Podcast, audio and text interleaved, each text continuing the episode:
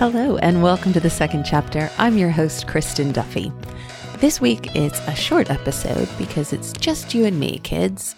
This week, I decided after 75 episodes, yes, last week with Mia Moran was my 75th episode. It's technically the end of season seven, and I thought maybe just a little recap was in order and some things I'm seeing in my own life that are really interesting around life and change after 35. So hopefully you'll stay tuned and we can have a little chat. As I mentioned, this last episode was 75 episodes for me.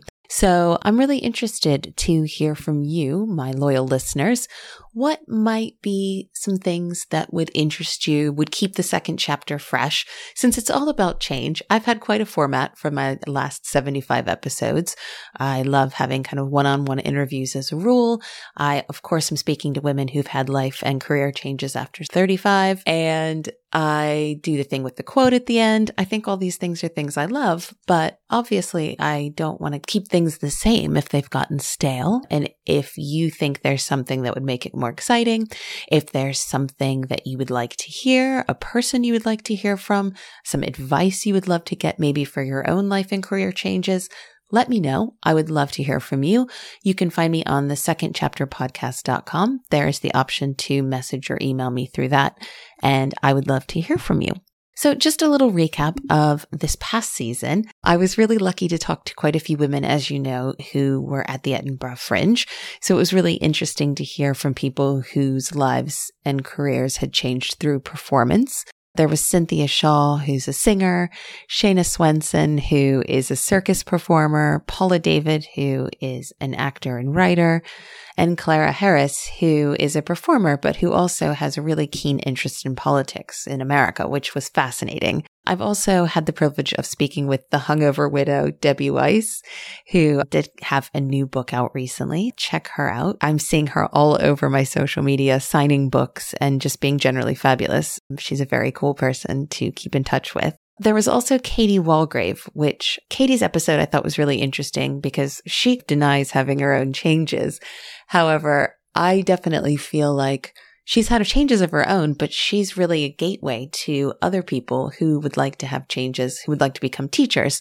So if you haven't listened to that episode, it's really interesting what she's doing to help people who have their own life skills, whether they are scientists or musicians or anything in between, to become teachers. Not only has she had her own life changes, but she's a real gateway to other people who want to change sometime later in life.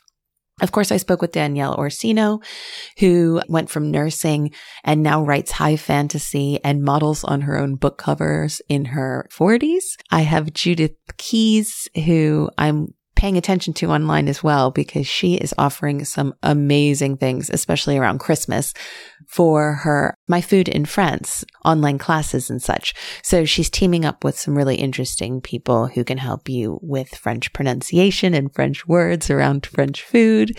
And of course, teaching you some great things you can make around the holidays, which is fabulous. Lubna Kerr, who was and is a pharmacist, but now focuses mainly on comedy. It was amazing to speak with her about how kind of a mistake led to her being a comedian and also how having a heart attack very unexpectedly and fairly young really changed things in her own life. And I think her episode, if you haven't listened to it, is really worth listening to because she talks a lot about the fact that the symptoms that she faced prior to her heart attack or as the heart attack was happening were so different to what we hear as a rule because so much is the male narrative. And whether you're a woman listening or you're a man who maybe is in a situation that could share with a female partner, it's worth knowing that what we hear as a rule is not what is necessarily the case when it comes to women and heart attack symptoms. And I think most of us know at this point that heart attack is one of the top killers for women. And we're just not getting the attention sometimes that we deserve. So worth listening to that episode, but also doing a bit of your own research if that is something that interests you. And then, of course, as I mentioned at the top of the episode, Mia Moran, who has Plan Simple, found through food and through changing her own health that her life path was to write about food and help other people plan their lives and plan food as an important part of their lives. That's kind of a short recap. I'm sure most of you have listened to many of the episodes, but if you haven't, definitely check them out. I did want to mention my Ko-fi page. I'm very shy about asking for any kind of money thing in life. I hate, as a freelancer, there, it could not be worse because there's nothing I hate more than asking for money or invoicing people which I have to say is something you have to do a lot as a freelancer, and I will never get used to it. But I will say that I've released 75 episodes of the second chapter. And of course, it's free for you to listen to. And I think it should be free to, for you to listen to. It's a labor of love from me. But there is the option if you'd like to buy me a coffee. I love coffee. And if you go to ko-fi.com slash the second chapter, you can buy me a coffee and that'd be really nice. Just a little, just a way to say that you are enjoying the podcast and a little heart to me, which I would love. So thank you very much. I have seen a lot recently in the media about people and especially women making big changes after 35 or 40 or 50 or 60. And I think it's interesting because obviously it's a huge, huge passion of mine. I love talking to the amazing women that I talk to every week and sharing that with you. But it's interesting that people are finally catching on. A few things I've seen recently that I just wanted to share with you. The Guardian newspaper in London, you can obviously see it online worldwide, but they have a column, A New Start After 60, which has been fascinating for me to read. Week after week, they are telling stories of people who have done things after 60 complete changes, taking up new hobbies, finding new ways forward, new jobs in life. And it's brilliant. So check that out if you haven't a little teaser. Next season, I have some women who've gotten a little punky and funky uh, past 60. And I'll just leave it at that. They're all over 35, but some of them are past 60. And yeah, they've got a new hobby that's pretty freaking cool.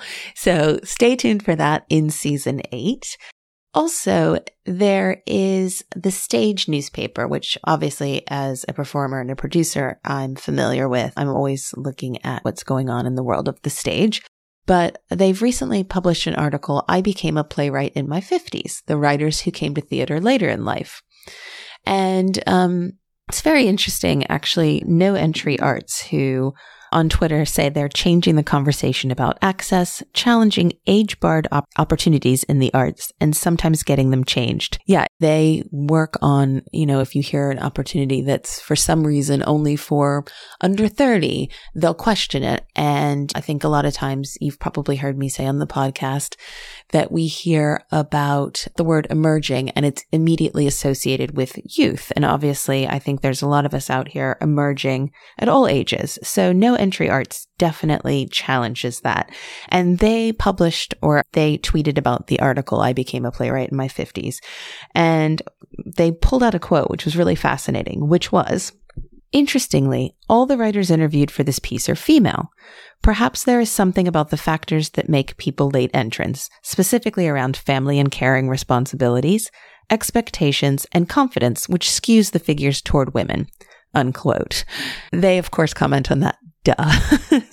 which I then went back and basically said, yeah, of course it's a duh because I think so many women who, especially those who are now in their 40s, 50s, and 60s, perhaps, had circumstances, have had circumstances in their lives, so many of which you've heard about on the second chapter, that have now led to this onslaught of them wanting to do something different, whether it's past 35 or 45 or 55, whether it's past 60, as the Guardian articles show.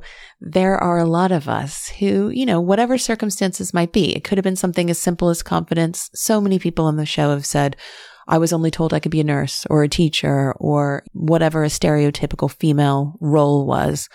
Sometimes it was motherhood that paused a career. Just a couple weeks ago with Judith Keys, she found her career inspiration when she was on maternity leave with her son. So there are, the article is incredibly interesting again. But yeah, I think of course, there are so many women that we, we look at this week after week on the second chapter. I'm also at the recommendation of a couple of my guests reading The Hundred Year Life.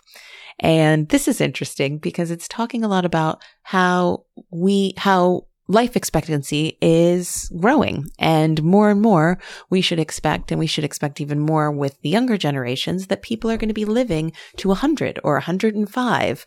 And in the introduction alone, it's really funny because uh, I'm I've never really highlighted books. First of all, I just it makes me a little sad to highlight books. And I think through school, you know, I saw people always highlighting their books and I just that was not for me. However, just in the introduction, I've highlighted so many different things because they are what I'm talking about here in the second chapter. So one of the pages talks about um, a multi-stage life with a variety of careers with breaks and transitions is one of the ways we're going to go forward because we won't be able to if we're living to 100 or longer be able to have the three stage life that we know now which is education work and retirement. It talks about there will be new jobs and skills with relearning and reskilling. Getting the finances right will not be everything which is interesting. Life will become multi-staged the gift of living for longer means you don't have to be forced into either or choices. Hello, the second chapter. Yes, I absolutely love that. It talks about more transitions being the norm. And this is just some of the bullet points in the introduction. So I'm not selling the 100 year life by any means, but I absolutely think it's a fascinating book for those of us who are intrigued by living life a little bit differently than maybe what that quote unquote three stage life is. Finally, I wanted to talk about an article that I read by Ann Dowd. Ann Dowd is an actress and she's very well known for The Handmaid's Tale, amongst other things. And I think she has a big movie just about to come out as well. But I read an article that was from several years ago when The Handmaid's Tale came out about her getting her acting break at 56. Such a joy to read about how she led this whole life with this being her dream. Obviously, slightly different than having multi careers, but she kept going through very small jobs or lack of recognition, working side jobs to be able to live when she wasn't acting. I should say, I would love to have her on the second chapter. So if anyone has any connections to her, please let me know because I would love to speak with her. I'm going to keep trying to find a way to get an email through to her. But like I said, she had her acting big break at 56. And the quote from this article that really stood out to me, and I hope will inspire all of you, is It's not for others to say no, yes, anything. You are in charge. That is the gift you came into this world with. As you know, I love a good quote. So that just stood out in that article to me so much. I feel like that one, you are in charge, really resonated with me. And I posted it on Twitter for my Slackline Productions page. And I've gotten quite a few comments and quite a few retweets and things because obviously it's resonating with a lot of people.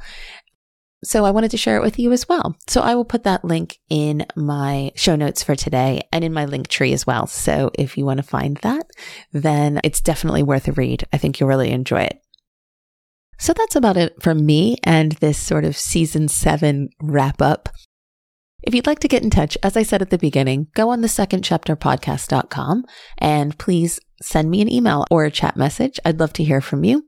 And of course, if you don't already, please subscribe to the second chapter newsletter. And we are on Instagram at the underscore second underscore chapter underscore podcast. Any way that I can have communication with you. Sometimes podcasting is a lonely thing because even though I get to talk to amazing people, I know you're out there listening. I can see my listener numbers, but I don't always get to hear from you. So please do get in touch. I'll be back on the 22nd of November with season eight, so stay tuned. Take care. Thanks for listening. If you enjoyed the episode, tell a friend, follow us on Instagram, and sign up for the Second Chapter newsletter. The Second Chapter is brought to you by Slackline Productions, a production company dedicated to redressing the balance of women's stories being told and who's telling them with a specific focus on women 35 plus. You can find us at thesecondchapterpodcast.com and slacklineproductions.co.uk. Thanks again.